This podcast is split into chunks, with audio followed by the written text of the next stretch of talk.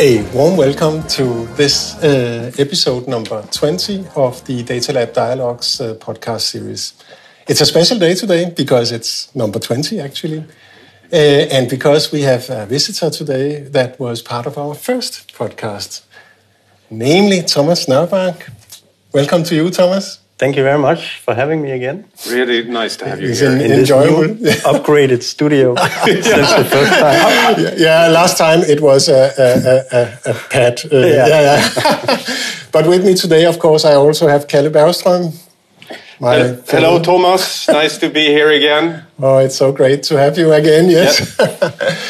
um, today uh, we should talk a little bit about innovation. I think uh, because uh, Thomas Nørmark, you are head of innovation, global head of innovation Yes. at uh, NTT Data. And um, what's that like? Could you tell us first of all a little bit about uh, yourself? I remember one thing though from from our past conversation that you call yourself uh, the first second generation SAP uh, consultant in Denmark. Yes. Can you elaborate a Yeah, little that, bit on that? that hasn't changed, by the way. No? Uh, but but yes, uh, back in the days, my, my father was an SAP consultant. So when I was yay high, I was trying to understand what my father was doing in his professional life.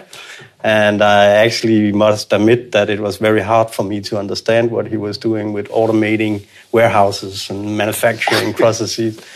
But at, uh, at some points in, uh, in my teens, I, I picked up and uh, got the interest. So I took over from him. I'm trying to do the same with my kids. uh, really, try. This is a future business, but then he succeeded. I don't know. I'm, I'm not yet there, so I will try to get my kids into. Yeah, you should. But uh, before we get started on, on uh, some of the exciting topics for today, namely innovation and, and what's around it, we'll talk a little bit about metaverse as well, right? But uh, could you just give us a little bit of background on, on, on where you are now? What's your, your story? Yeah, so I've been in the SAP ecosystem for, uh, I believe, 20 years or so. Uh, before that, I, I worked with development and coding and even uh, picked up a language called PL1, Program Language 1. Uh, an old mainframe Yeah. uh, that you see in a lot of banks. Um, and then, yeah, I got the chance to, yeah, to get into the SAP uh, arena, just like my my old man. And uh, yeah, ever since then, I have been working with SAP and SAP technology. And I believe 10 years ago, I transitioned from the classic development uh, activities into uh, innovation. And this has been, uh, yeah, uh, what I've been doing for, for the past 10 years, working with innovation. And on that, what, what triggered you to go? So that was, is it your personality or was it something that something new that popped up that I want to go towards the innovation rather than classic projects or whatever? Yeah, so I've uh, always had a, big fascination for creativity and creative work. Been playing a lot of music myself, uh, both the drums and the piano and the guitar. Um, at some point, I actually thought that I would be a musician, uh, but then I learned there's actually no money in doing that, so I picked SAP uh, as a, the second job. instrument? Yeah, Yeah. yeah. So, uh, but I've been working with the creativity for uh, for a long time, and uh, I love doing that. The unknown, uh, yeah, uh, jumping into the deep waters and yeah, see what magic comes out in the end.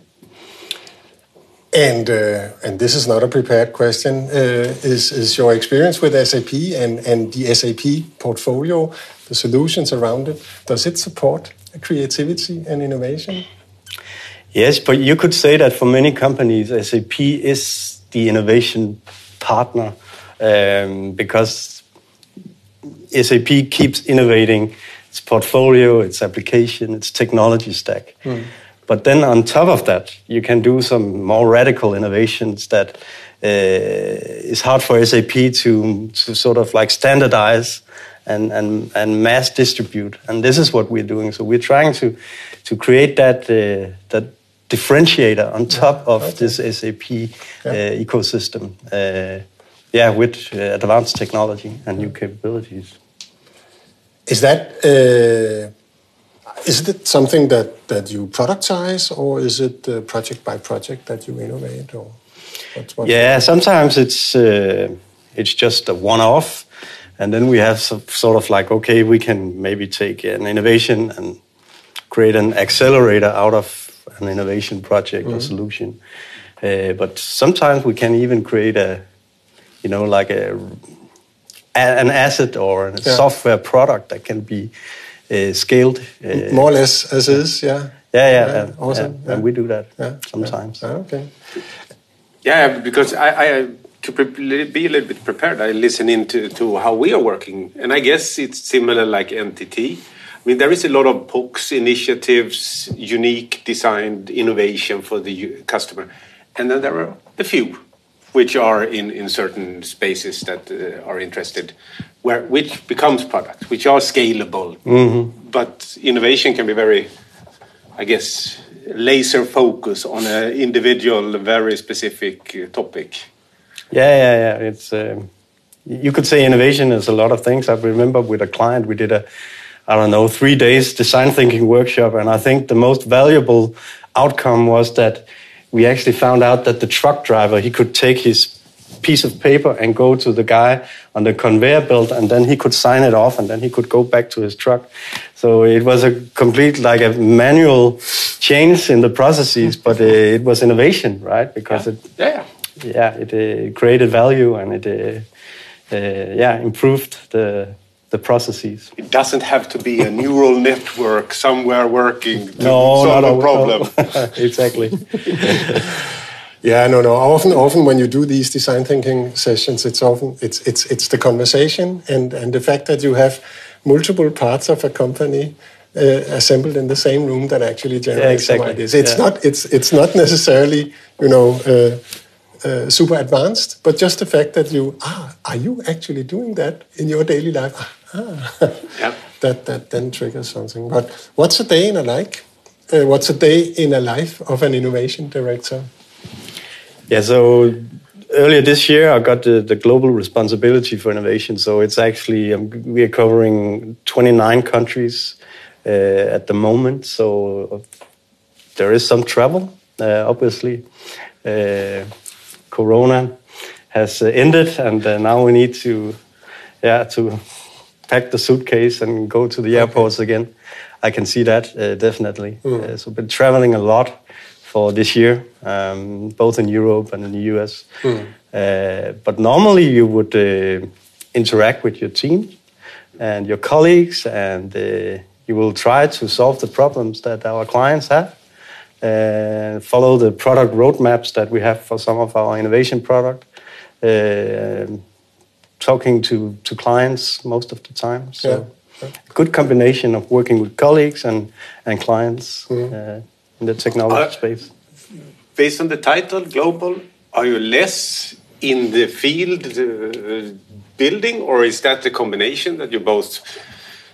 Uh, you're actually also in the work sometimes, or are you now more yeah, helping so, the groups to, to do it in a smarter yeah. way? Yeah, so it's more enabling the company to actually support all the initiatives and dialogues that we have and build up innovation practices in, in the different uh, countries. So in my former job, I built up an AI and robotics practice in, in Denmark and Nordics to begin with and uh, we actually took that same recipe and, mm. and used for, for Turkey, for Germany, for Australia.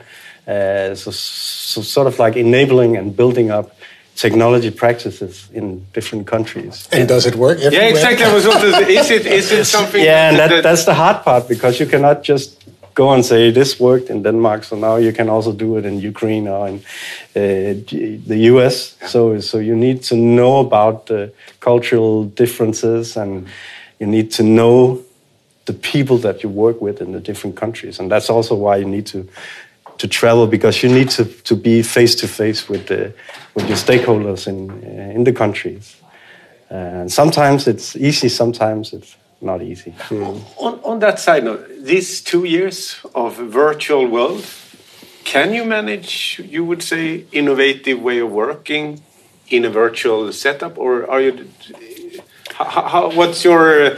I mean, I don't know if you have pure facts. Does it work out? You see. Yeah, so in the beginning of COVID, we introduced all these uh, Miro board and all these online uh, applications that could replace being on a whiteboard together in the same room. Uh, me personally, I think it works for something, but uh, in the ideal world, you would need to have that first one or two meetings face to face with the clients or the colleagues, uh, starting on a new project or a new, solving a new problem. And, and why is that? Uh, it's it's uh, all the things that you cannot write down, uh, but you can feel. I would say. so so you know the timing, the body language, non-verbal buy-in, buy-in. buy-in yeah. yeah. You can feel the energy in the room. You cannot feel the energy in the team's conversation, right? Um, yeah, all the, those small things like micro expressions, mm. the deep breath that uh, people being uh, close, uh, closing their cameras and uh, going for coffee. Or, so, so all these things has has uh, yeah, been a little bit challenging, mm -hmm. mm, okay. but we managed. And, and that's just a side note on that. I mean, every virtual meeting you're in, I mean, ninety-eight percent don't have their camera on. I, I, still think it's it's it's weird. I'm doing it myself. Mm. So I, I shouldn't say if it's a too big crowd and everybody's I'm do, following the crowd and I turn it off. But it would have been a nice, yeah, no, nice uh, habit to say, mm. turn it on. I mean, if you have ten persons and you are the only one with the camera, then you are the guy smiling at everyone all the time. Yeah, it, it, then it becomes awkward. But yeah, yeah. this habit, uh, I, I, would love to try to influence that. That it's, I don't, I don't mind seeing there but yeah, but that, that, leads that leads us to another question. And we'll, let's get back to, to some of your projects also. Mm. But while we are talking about traveling and non-traveling, then um, these virtual meetings where the, the, the, technologies are getting better and better with uh, holograms and uh, we are talking about metaverse. I mean, where is it, is it going somewhere? The, the, the, the, let's say, the virtual presence, uh, the ability. I mean, the three of us could, in principle, have this experience and sort of see the body language, but without being in the same room. Do you think yeah. that's coming? And uh, how far away is it? Yeah, so I, I attended a, conference at MIT in March, I believe. Uh, we had to present our digital human platform. And uh, on the same conference, uh, Meta was there, so the former Facebook mm. was there to present their uh, solution for the metaverse uh, in five years from now. Mm. And they have been, so in their lab in Pittsburgh, they have built up this uh, $10 million lab that uh, has, I don't know, three or 400 cameras uh, trying to scan people uh, in, in 3D in real time. Uh, and what they can do now is that they, you can put on your virtual reality headset and then you can actually feel that you are in the same room uh, as someone, even though that person is sitting somewhere uh, on the other side of the world. Mm. And it is because of the, the technology um, that they have developed. Okay, so so so far, to to to achieve this meeting, we would have to have goggles on. Yeah, and okay. ten million dollars. So. yeah, okay. this is not yet enough, no? Yeah. yeah. Yeah, yeah. Yeah, but but what they say is that they can do it now. So now it's a matter of getting the the cost or the price tag down. Mm. And right now, the most expensive part is actually the the compute, the process, real-time processing of data from 500 uh, HD cameras, um, uh, and trying to render this photorealistic, high fidelity 3D universe with real people sitting and interacting in that. Mm. So, uh, so it's it's not avatars like I'm a no. cartoon person. It's going to be somewhat similar to yeah. to me. Yeah, to an extent where you cannot see the difference actually. Okay. And uh, to that, so and the same with the sound, the, the voice. Uh, everything is being replicated in real time virtually Uh, so it gives you the feeling that you would be sitting next to someone, even mm. though uh, that someone would be a thousand kilometers away. All right. So, so first, it it like identifies us all people, uh, how we look like, and uh, can render me and Thomas and you. Uh, yeah, yeah. It does a 3D scan of how you look, and then it will uh, reproduce that 3D scan in real time. So when you turn your face, then uh, it, it will turn your face like it yeah. should. Yeah, yeah, and could have loved if they could. remove bits and yeah, pieces. Some uh, Snapchat filter, thank you. yeah. And you can say that is the the big vision of you know the the metaverse is that there's no friction, so you you can actually uh, convince your brain or cheat your brain to actually believe that it's in the real world, but it's actually in the virtual world, just like the. I'm not sure if you've seen this guy playing snooker uh, with a headset on, uh, virtual uh, snooker, and then after 20 seconds uh, he falls to the floor, uh, and it's because his brain actually believes that he's playing snooker for real, so he leans into the, table, the table, and then he falls down, right? we should find that, put it on the uh, podcast, so we have this link. yeah, yeah, so yeah. I haven't seen it, I, but I guess I will find it. Yeah, you can definitely find it. But that's so so so. That's also my perception. It's for meetings and and to to to virtualize what is actually physical. If we think about what SAP is doing, uh, moving assets around, handling financials, uh, HR where do you see any any metaverse aspects in in that, uh, or is that too far fetched? Yeah, you can see. So, what defines the metaverse opposed to uh, Second Life or to the virtual reality that we know already is that it's decentralized, right? So no one owns the hmm. metaverse, no one owns the platform. Uh, so I own the stuff that I put into the metaverse. If I go and buy something in the metaverse, it's mine forever, mm. uh, and no, there is no like big platform owner uh, controlling everything. So it's really a little like the Web 3.0 uh, concept, where everything is decentralized. Every user will own his or her own data, his or her own digital assets, and that's where companies need to think about okay how can we chip into this new uh, concept or new reality? Um, ah okay yeah so so here I'm, I'm immediately thinking about the intelligent asset management uh, you know the the asset network the logistics network. They are just sort of incarnations of this. They should plug into the metaverse and actually do the thing there. Yeah they, they can do it yeah. especially especially branding and retail and where, where you want to, if you have a, a brand like Lego or Nike or something, you could, you could also sell digital products or assets. And then with the NFT technology, you could make sure that that they are unique and only the one who owns it can actually have it and uh, decide what's going to happen with it. Okay, so no, the same logic as the laughing monkeys uh, with the NFT. You own something. You you you have a unique identity to a metaverse mm. item. Yeah. Ah, okay. And I, because I also heard now uh, from SAP's perspective, our smart contracts that we are using. Uh, uh, green token with now with mm. with there it it it hooks into it in in somewhat mm. similar way that it adheres to to yeah. this digital world. Yeah, yeah, yeah. So it's it's very much about the blockchain, uh, making it or enabling this decentralized concept where no one owns everything, like the Facebooks uh, of the world. Um, and and then we have all these uh, yeah crypto technologies like NFT and tokens, smart contracts that comes with the blockchain uh, that that you can use to actually control the, the network. Um, and then it's a matter of uh, finding good business opportunities in this new uh, yeah, universe, you could say.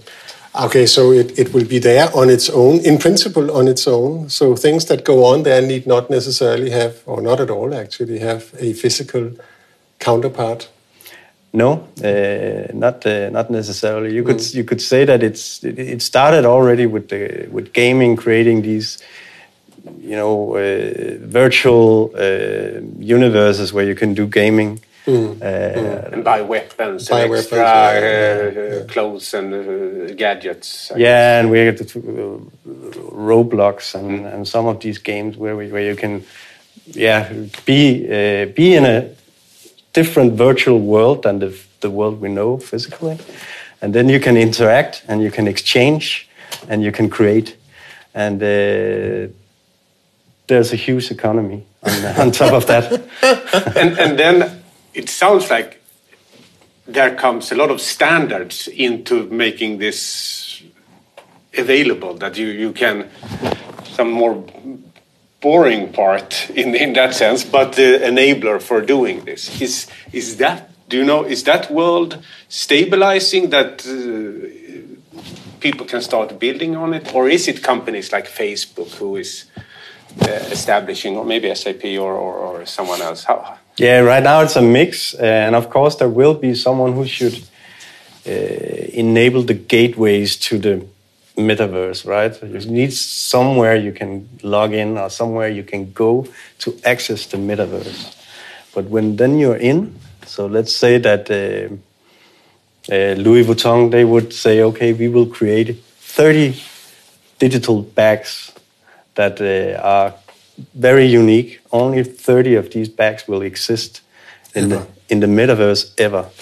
And then you could own one of those bags, and the non fungible tokens will uh, give you the, the right to that bag until you decide to sell it to someone else.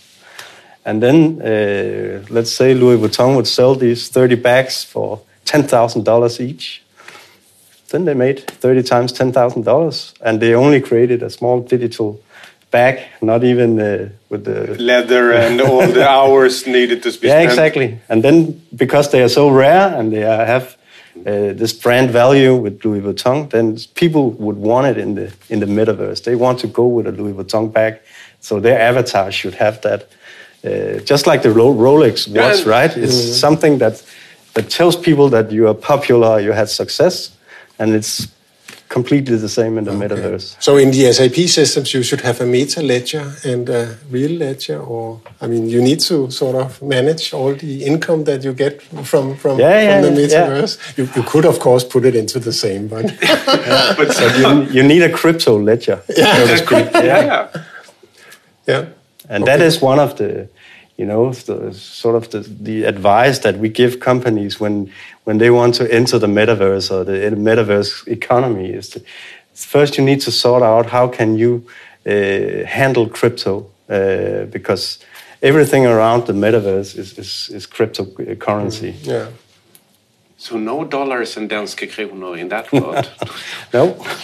no? Okay. Are you guys at doing anything there, or is it top secret? Yeah, we have actually a huge focus on it on our, in our innovation centers, and yeah. also we are looking into uh, so the, the, avatar part of it. Right, mm. everyone needs their real-time interactive avatars, and we cannot have those Facebook Meta Studios, all of us. So we would need something different. Mm. And for the past three years, we have been building this avatar technology, or what we call digital humans. Yeah. Uh, that can also be applied in the metaverse. Uh, so you can, yeah, create your own avatar, and you can e even have it uh, being uh, fused by by AI. So when you sleep or you're not there to control your avatar, you can train it to act on your behalf uh, even though you're you're sleeping or you're on on a job or whatever. Okay, I, I kind of thought that um, yeah, it's an interesting uh, topic, of course, the digital human. That that you, I kind of thought it was something that you did. Here we we need someone um, uh, at the desk to answer people coming in the door uh, and guide them in the right direction. Uh, I kind of thought that was a project, but you're saying I could kind of say I buy some software and then I create my own avatar. Uh, Thomas Madsen, head of the data lab in Copenhagen. If someone gets to the fifth floor, I will be there and, and, and guide them. Yeah, that, that could also be an application. So what mm. we we did was, yeah, we created uh, what we call digital humans. So we really tried to replicate human uh, behavior and human uh, look and feel in technology and machines. And okay, so say now we have a, a, digital human. What can we do with that? Ideally, we could do everything that you could do with a normal human, but now with an AI infused avatar that looks exactly like a real human. Uh, so you could uh, put it in the front desk as a receptionist or mm. in the tourist information office. You could put these in the, in the airport 24 7 operations, uh, doing I don't know, guiding people around to find the gates. Uh, uh, you could uh, use it in. We are using it in sports and entertainment right mm-hmm. now. So we had a we had a digital human sports promoter under the Tour de France, Victoria for victory.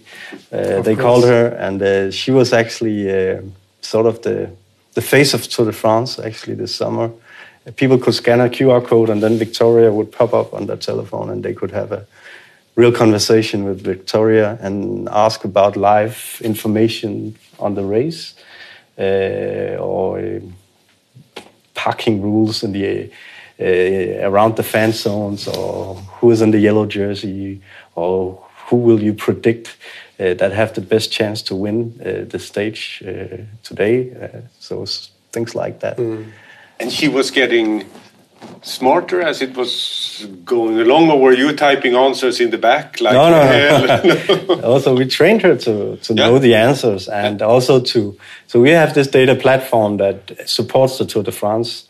So whenever you see that this rider is now riding 62 kilometers per hour, or uh, this guy is in the front, it actually comes from the NTT data platform that supports Tour de France, and then we integrated this digital human or Victoria into mm. that data platform. So you could use her as an interface, asking all these questions about the race in real time. Uh, and and a lot of people were scanning the QR codes at the same time. So that's where you really see the the value because she can be more than one place uh, one place at once, right? She can be anywhere at any time, and we can spin up 10, 20, hundreds Victorias mm. uh, that can talk to you and you and, and, a lot of other people at the same okay. time. On that note, interaction. I heard something that you have done an AI nose or something like that. Is that also interaction with uh, something else? So what was this? Yeah, as you, can, as you, can, see, I have an uh, I don't know obsession about actually taking human capabilities and then uh, trying to duplicate or replicate those capabilities in technology. We've done it for some years with the computer vision, for instance. So human beings that can see, they can hear, they can talk, uh, and we have uh, already covered those senses with technology in the past with mm. computer vision, with natural language processing, with speech to text, text to speech, synthetic voice. But we have never talked about the smelling sense, mm-hmm. right? The mm -hmm. nose. Mm -hmm. uh, so, so this was a research topic for us last year that we tried to actually to yeah, to also create a digital smelling sense, um, mm. now digital nose. And we found out that uh, what actually happens when, when you smell something is that it's uh, different gas gases that, that actually combines, and then it has an odor or a smell uh, that your brain can interpret. so trying to copy those gas, the, the mix of gas or combination of gases uh, you can train an AI nose to actually understand that now I'm uh, smelling vodka, or now I'm smelling rum, or now I'm smelling coffee beans. Mm. And then to the next level, you can also train it to actually understand if the coffee beans are good or if they are bad and what kind of quality. The same goes for crops or mm. fruits. So a banana that is ready to be picked uh, has uh, a different smell than a banana that is not ready to be harvested or picked. So using that, we can actually find a lot of business. Yeah, now it started to spin. All right, there is a machine. Let's pick that one. I mean, it's a lot of yeah. Yeah, also diseases. So if you have certain diseases, you will expose uh, another combination of gases that uh, that you can actually uh, detect with uh, with an AI nose uh, in the, in the future at least. Okay. So that's really early warning then. How soon, uh, when you get ill, do you start to smell different? yeah. We know it already from the. That would be an energy checkpoint at entry. No, no, no, no you're yeah, not yeah, in yeah. good shape. Yeah. But we know it already from the dogs and the truffle pigs, and yeah, course, that that uh, you can use the smelling sense to a lot of things. But the problem is that we as human beings we do not have that uh, uh, refined smelling sense that that, uh, for instance, animals. But and in that work, how how good have we become? Are we are we at dog level, uh, or are we are uh, simple humans, yeah. or uh, what? Yeah, we are, we are right now simple humans still. Mm. This is still R and D, mm. but uh, but it is something where we can see also in the SAP arena we can see a lot of uh, business applications when it comes to quality management, especially. Um, where we can automate uh, quality inspections uh, of crops or meat or uh, other types of produce with this capability. Yeah, so that would be an end-to-end solution, basically. Yeah, smelling and then integrating into an SAP system. And um, but but how far are you from productizing this? Uh, we are still. Uh, uh, we, we need we need two more years as I, I heard someone, you should not put a timeline, you should put, we need five more miracles before. we, yeah, in the beginning, yeah. they're usually coming yeah. in a yearly. Yeah, in the beginning we needed ten miracles, but now we're down to five. Yeah. So uh, let's see how long it takes. But uh, it, there's definitely something to it because we can we know how this works, we're working with the University of Aachen in Germany, and they can they say they can create sensors that can detect any type of gas that we want. So it's just a matter of us specifying what uh, kind of combi gas combination do you want us to to be able to detect, and yeah. then they can create the sensors for it.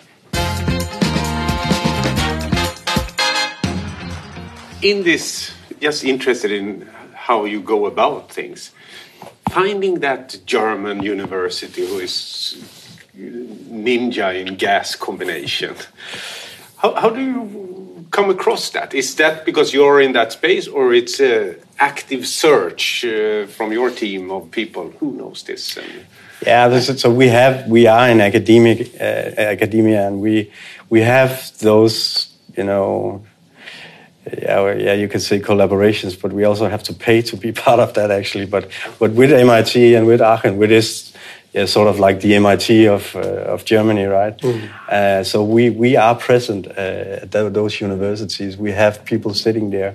We have offices, and we have uh, collaboration projects going on uh, continuously. So that's why we know what kind of research is going on and, and what you can do and what you cannot do. So is that basically your, your innovation office, those 29 locations?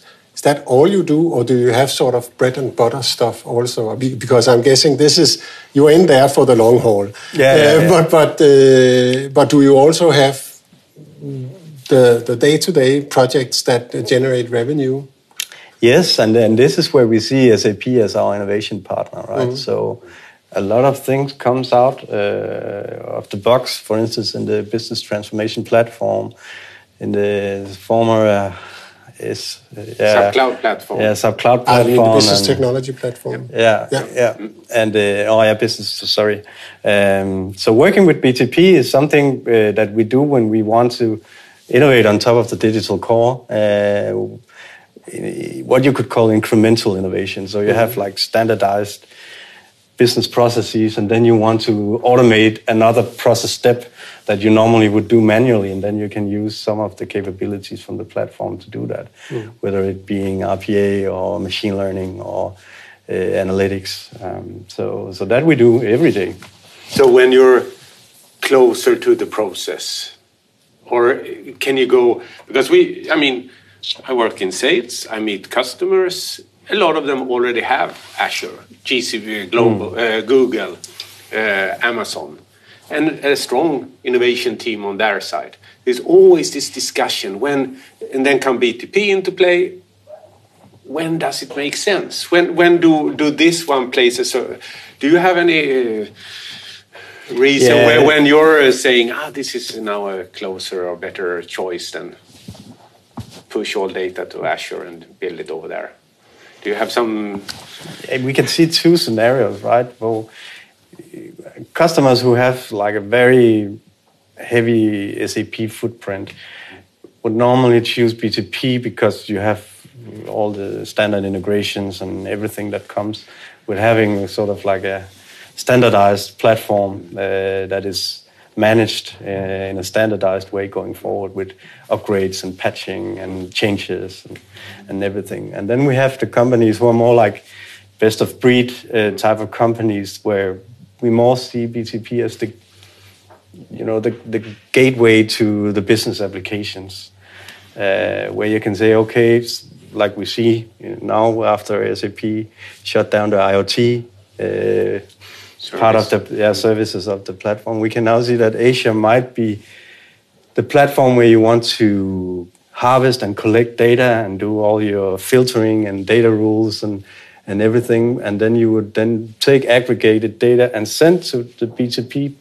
uh, to actually handle data and um, closer to the processes uh, with yeah deep integrations and, and built-in capabilities coming uh, from SAP. So so this is the scenario that we are seeing a lot right now, is that the hyperscalers actually work together, so you don't have like one cloud platform strategy, but you have more like different hyperscalers or cloud platforms. Multi-cloud Yeah. strategy. Yeah. Yeah, exactly. Uh, depending on what you want to do. Yeah, it's, it's, it's, it's, I'm currently working with a very large retailer and, and have a lot of cloud, have a lot of solutions in their choice. But it's then how, how when, when to choose one or the other. It, it, it is a, a topic to, to, but then you're saying when you're getting closer to the, uh, then it has a great, great use case if they have a lot.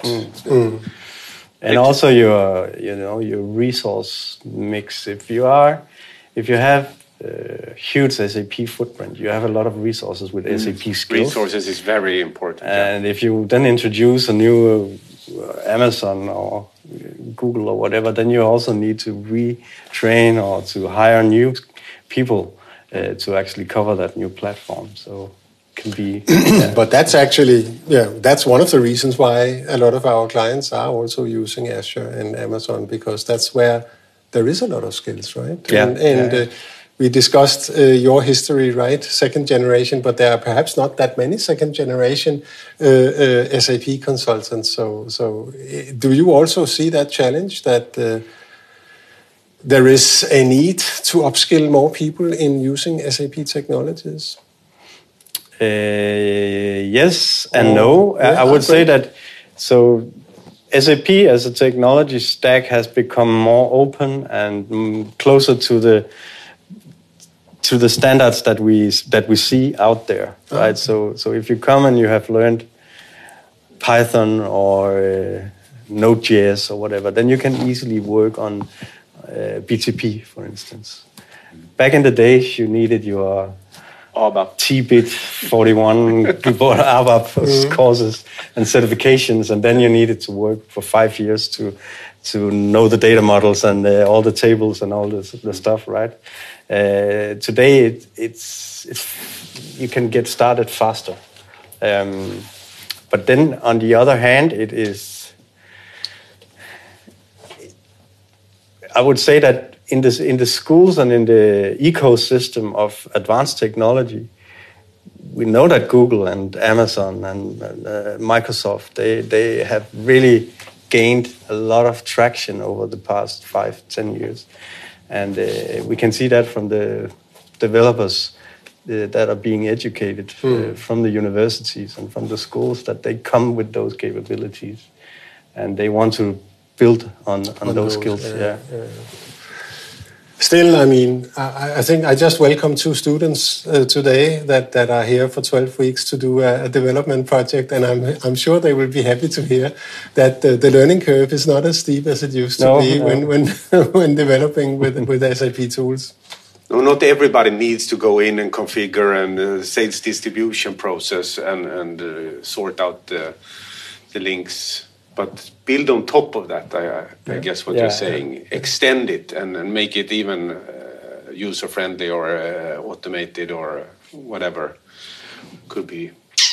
Uh, it's it's. Um, I, I, want to come back to because you have such an interesting stuff uh, going on at your place. I also heard digital farming or yeah. What, what's what's that? Yeah. Yeah, so we try to to create everything digitally. Human yeah, yeah, yeah, yeah. It makes, it makes sense. We pig farms, yeah, pig farms, whatever.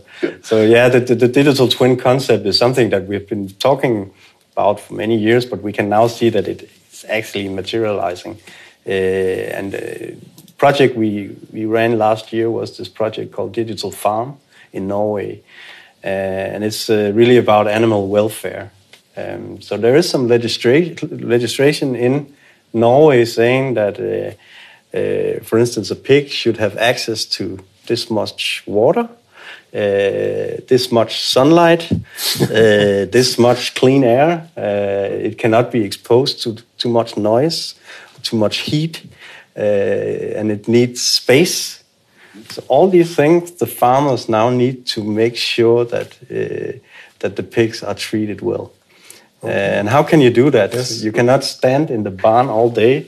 Uh, measuring. Yeah, measuring and uh, taking pictures to document that uh, everything is okay, right? So we digitized the farm or the barn by setting up uh, multi-sensors and cameras and microphones. So uh, imagine that you have a camera that can detect a pig, uh, and it can also detect if there's a tail bite because if you have a loud noise, pig screaming, and you have a, a pig's uh, nose being very close to another pig's tail, then you would know that. so, so if the camera, if the AI can be trained to actually detect that, which it can, mm. then you can uh, document all your tail, tail bites, and you can also take the aggressor out of of the herd and then uh, it's typically always the same pig or?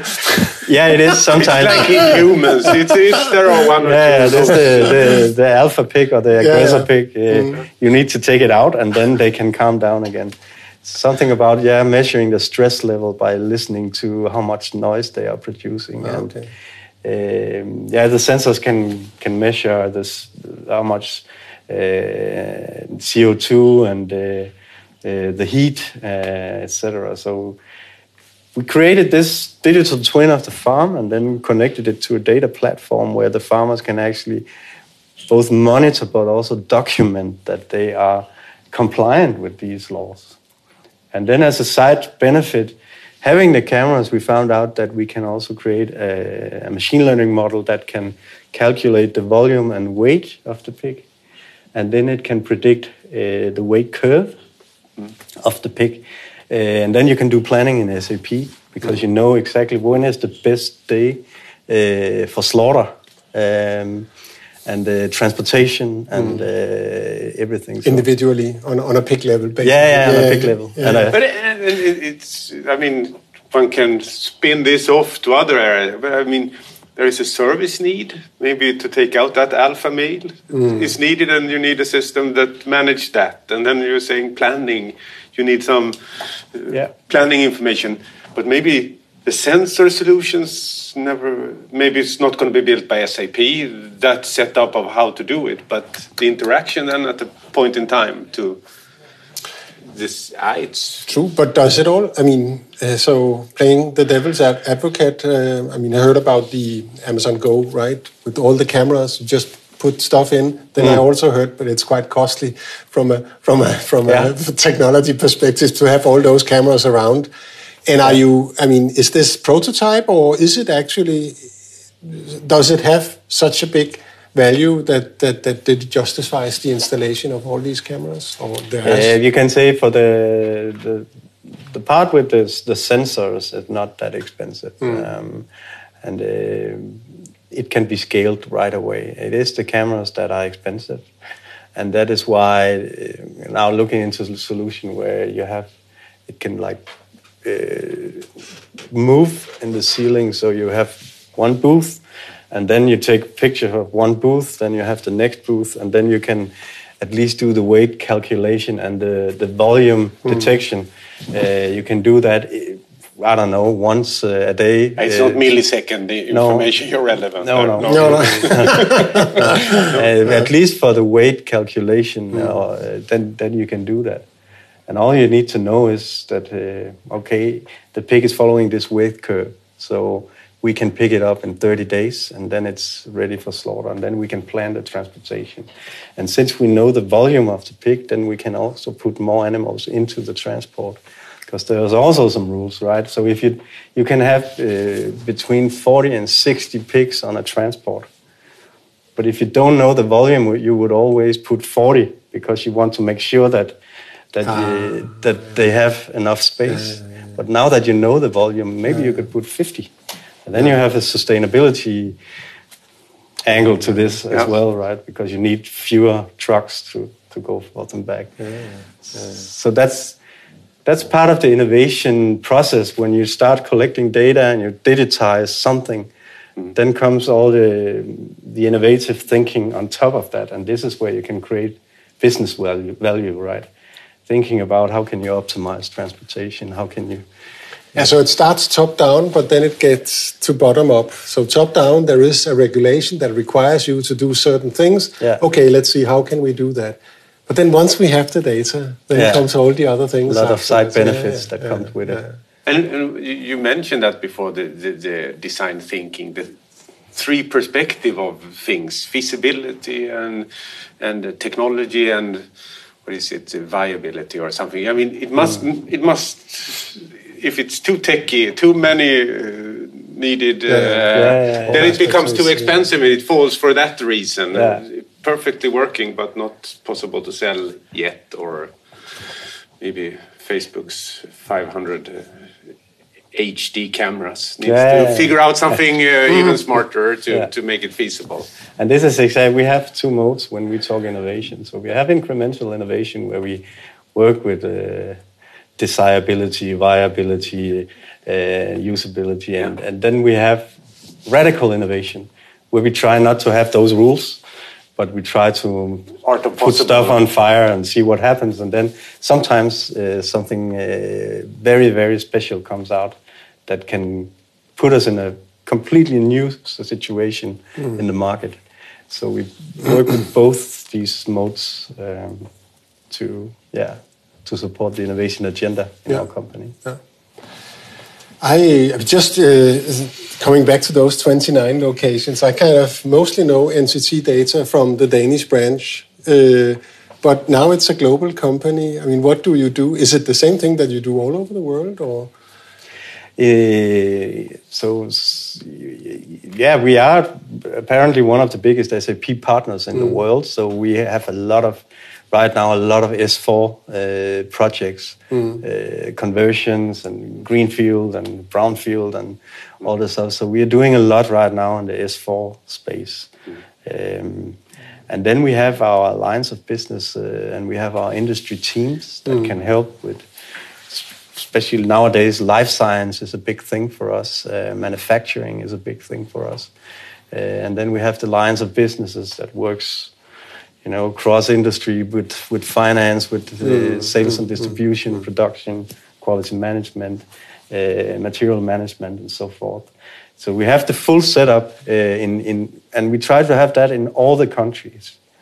You could say maybe in Sweden right now we are not that big, so we need No. to we need to ship some Danish No, it, it, it, because Yeah. me coming from Sweden, NTT were never noticed as a as a No. something. I don't know Sweden. There is something with Sweden, Denmark, but but but uh, yeah. yeah, but with, yeah, and we can see in the in the Swedish market it's hard because there's a lot of freelance uh, consultants there. Small companies. Yeah, there's fear of actually hiring people because you can uh, never get rid of them again. Not Yeah, like in yeah, yeah, Denmark, yeah. it's No, no, like no. three months and then you're fired. Rock solid. Yeah, yeah, we have this like flex security model in Denmark that is very different from Sweden. Yeah, yeah. And that's that's uh, yeah. You get that- me for life.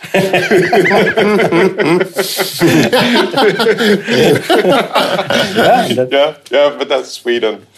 we are now in election time in Sweden, so maybe something will change. But yeah, that's yeah, very yeah. Swedish. yeah, but uh, but yeah, we we try to have that critical mass in all the countries so we can deliver like end-to-end projects, and then we have some uh, countries where we are big in uh, in managed service and in uh, application management uh, and so forth. But having those delivery teams in all the countries, we, we try to. Have. How do you attract? I, I have a friend of my son who's really into to get into this and and, and uh, get uh, studying it. Is it nowadays the people who have gone the university path, or could it be people who have taken other paths into the computer world? Do you see any any? Where does the skill set come from? Is it still university that needs to be uh, this the path for a young person to get to a place like NTT or your your group Yeah, at least some sort of higher education Yep. uh, you would normally see. Uh, the applicants that we, that we meet, uh, they normally come from from from the universities or the Technical technical uh, universities or the data science schools that we have. Um, then we see some someone working with philosophy or Yeah. uh, other areas, and then they get uh, interested in human-computer interaction or affective computing. So more this, you know, the soft skills that surrounds the hardcore technology, Yeah. uh, which is more and more important for us, uh, especially in the customer experience and user experience. I mean, user experience has has really ra- risen up. If we were 20 years back, really into the the engine, I mean, now the car must look good. Otherwise, or, or uh, the experience when interacting with it must be good. Otherwise, yeah, yeah, yeah. Uh, I don't want it. We're actually doing one project with SAP right now. It started last week. With on top of SuccessFactors, we will now uh, put our digital human. So when you ha- see a job post on the internet, normally it would be like a you know a dead page with a lot of text, maybe a picture on top if you're lucky. Yeah. So so how can you make that good first impression when you uh, encounter with a brand or interact with a with a new company? and uh, then there would be someone knocking on the screen saying, "Hi, I'm whomever from from SAP. I can see that you're interested in this job post. Would you like me to tell you something about it? Or Something about the company and our values?" And then you can have the conversation actually with this virtual uh, job promoter, Yeah. uh, representing uh, the company that uh, uh, yeah that, that that lies behind it. And that's very different, and that taps completely into the the user experience thingy that that is so important right now. I think uh, Gartner calls it also total experience. So it's no matter if you are you are an employee, if you're a customer, if you're a job uh, applicant, uh, you should always have this total experience of a brand or a company um, in the future. So Ooh, I'm wondering how to get started. I mean, I, I think I, I noticed that, that you're also doing hackathons. Is that uh, for specific companies or do you assemble uh, people from various organizations or schools? And uh, yeah, so, so can you tell us a little bit about that? yeah, so we participate in hackathons. You participate. and we also have our own hackathons. But uh, we participate in a lot of SAP hackathons. Uh, and now we're sitting here in uh, in Denmark, so I have to be humble. But uh, I must say that we have won quite a lot of hackathons.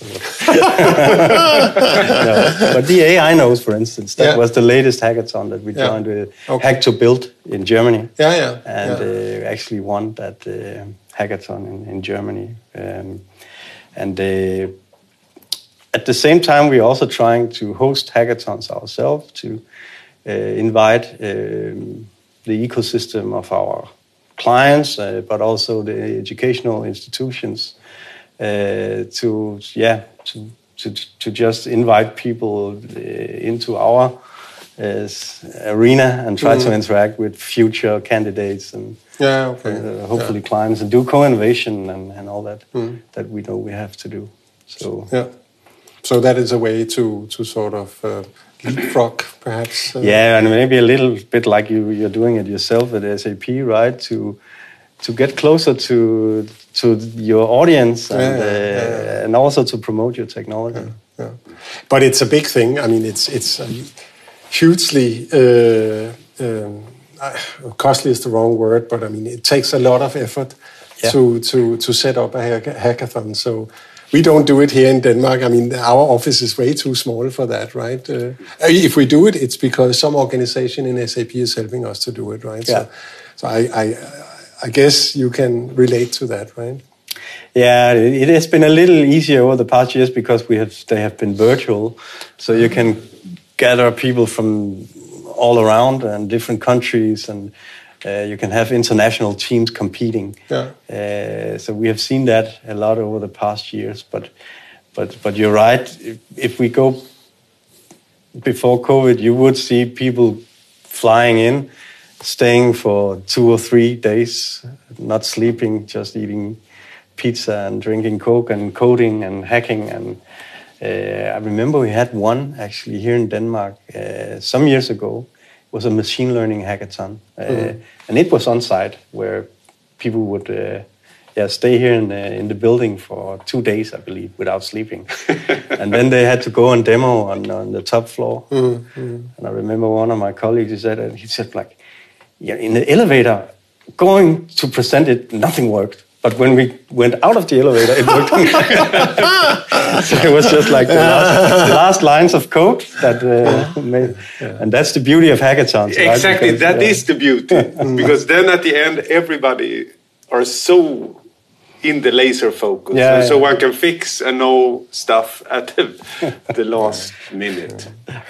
I've never been part of it. We must throw one yeah, I mean, you need to be able to code, I guess. Yeah, that's my ABAP skills. Maybe it's not. Uh, but you don't need ABAP anymore. No, no, no, no and, yes. but that's yeah. what I can. Yeah, okay, okay, okay. so still, though, still though, the the, the last uh, guest we had in our podcast was uh, Karl Kessler, uh, uh, the godfather of ABAP. Um, mm. When you started out talking about PL1, I was about to ask you how do you compare PL1 with with ABAP? But I mean, ABAP is there to stay for sure, and it's evolving uh, to be more cloud native also. Yeah, yeah. yeah. So, um, so I mean, somehow we need to educate the schools on that particular area. But I mean, a coding language is a coding language, right? Yeah. So, so getting into ABAP is pretty. Uh, simple, I guess, if you know how to code. The good thing is, I mean, what, what is required and what, what people want is for the language to support the kind of development, let's say, paradigms that, mm. that, that you're into that, that, that offers cloud native qualities, right? Yeah. Good. It's been uh, a, an interesting conversation so far, yeah. at least. And but but I, I, guess we need to to round it off a little bit. Um, where do you see uh, your future, or rather uh, uh SAP, going uh, in the area of, for, for instance, the metaverse? Yeah, so at least we can see this sh- shift with SAP where they are um, like a cloud company, as I see it. Mm. Uh, also with RISE and all the programs and initiatives that we can see here, and it comes with uh, with all the good standard uh, lines of business applications that we have known from the past, and then it comes with uh, with this very flexible technology stack on top where you can do innovation and differentiation uh, if you have the, the skills and the, the mindset to do so. Um, and I believe that this is where SAP should keep the focus right on the, the standard applications and the, the, the enterprise knowledge or enterprise scale that, that comes with SAP. And then we know that there is some the big white sharks, Google, uh, Microsoft, uh, Amazon out there that comes with their hyperscaler platforms. and uh, yeah, trying to find a way to, as we can see now, collaborate and, Mm. and embrace. I know about the embrace program has been running right for some years, but now we can see it Yeah. uh, in action, right, with uh, with some of the new ini initiatives. And then we see ourselves, NTT, as, as a partner on that journey, as we have always been, uh, supporting SAP and, and the strategy from SAP. There's a much talk. Uh, I'm speaking of, of all the different vendors out there, and, and I kind of see these microservices. They are small small solutions that that uh, plugs into processes. We talk we talk about composable architectures. Do you see? Um, do you see? I mean, will there still be?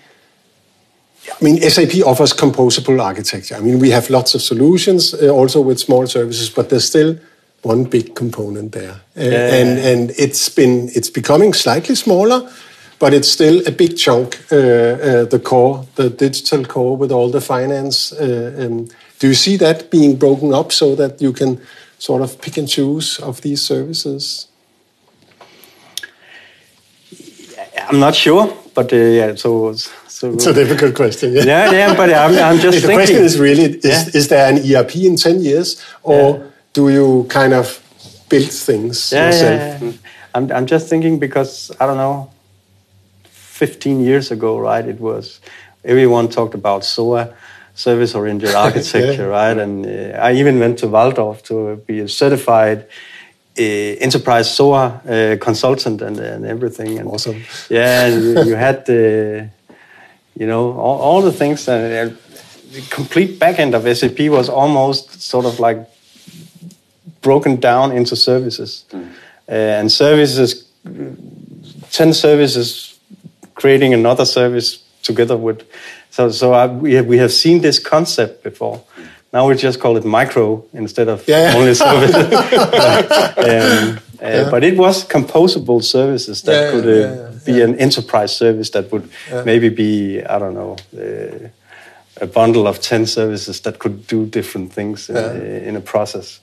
Um, but what we saw at that point was that it was very theoretical and uh, ac- academic. The users didn't really uh, adopt it because they ca- came from a different background and they didn't have the time to create art. They, they, they needed to deliver, Yeah. right? Um, and I'm just thinking if if the same will happen again. I remember that 15 years ago when I thought that SOA, this is the new thing, and uh, there was some senior colleagues saying, "Oh, it's just another deal," and I was just like, "No, it's not. This is the." and now I'm sitting here being that. No, yeah. but uh, but it's interesting, definitely. Yeah, yeah, yeah. I mean, yes. I mean, the, the bad thing about being able to build everything self, yourself is that you have to build it and you have to be creative yeah. and build it. And I think I think it, it will some probably be some sort of a, a mix. I mean, the the process knowledge that have been built in SAP over the past fifty years, I mean, is still valuable. Yeah, that's the goal. I'm, I'm thinking when you're saying this, the same way, maybe now, when we are changing the to the new generation, this don't build in the core the, the standard to get it mm. upgradable so that you can follow. Because 15 years ago, ah, they have had a heck to. It's really a challenge mm. to upgrade. But if you if it is more standard, the APIs still works, and you can hook it up there mm. maybe there we have changed in the sense yeah we know what it costs to to build everything in the stomach all mixed up spaghetti coding it works but it's really tough to hook in new things into. It. Yeah, yeah, maybe there if if we just manage that step Yeah. it would be a huge A step yeah, yeah, to be able to consume new innovations. And we can see how hard it is with some of our SAP-based solutions, where we now need to be able to support sort of like a public cloud concept, right? Meaning you cannot send transports or anything into the to the core. You need to do all your stuff outside, right? And we we can see now just to get everything out of uh, of the stomach of SAP and into this new layer is really really expensive and and tough yeah. So And that's part of the projects that you implement also now. Yeah, not me so much, but, No, no, it's, but I mean, it's something NTT, that we NTT, do. yeah, Yeah, yeah, yeah, is, is definitely that we we look at the roadmap and we can see public being, you know, uh, more and more popular, uh, especially in the in the SME uh, yeah, market with the small and medium. and it's enterprise. growing. I mean, we Yeah. are investing so much into this public S/4HANA solution. Mm. So, I mean, what you maybe we saw three years ago is not the same what is launched now. It, it is filled with much, much Mm. more. So, maybe we are at that tipping point where it starts really to be uh, full mature solution Mm. for even co more complex businesses. Yeah. Yeah, it could well be. Yeah. Definitely. Good. Thanks a lot. On that note, um, uh, unless there are any final remarks, I would like to thank you, Thomas, Yeah, thank for, you. for stopping by again. It was interesting to learn a little bit about your projects and your take on metaverse and composable architecture and what have you. Uh, hopefully, uh, we can do it again once we reach 40 or 50. Yeah. uh, You're our podcasts. celebrity, uh, celebration celebrity. Uh, I'll still be around. Great, Don't great. worry. okay. Thank you. So this was the 20th episode of uh, Data Lab Dialogues, a podcast out of the Data Lab in Copenhagen. Thanks a lot.